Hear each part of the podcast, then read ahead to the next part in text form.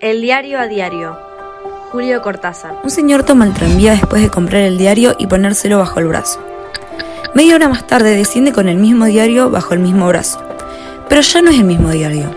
Ahora es un montón de hojas impresas que el señor abandona en un banco de la plaza.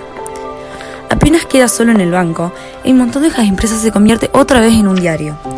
Hasta que un muchacho lo ve, lo lee y lo deja convertido en un montón de hojas impresas.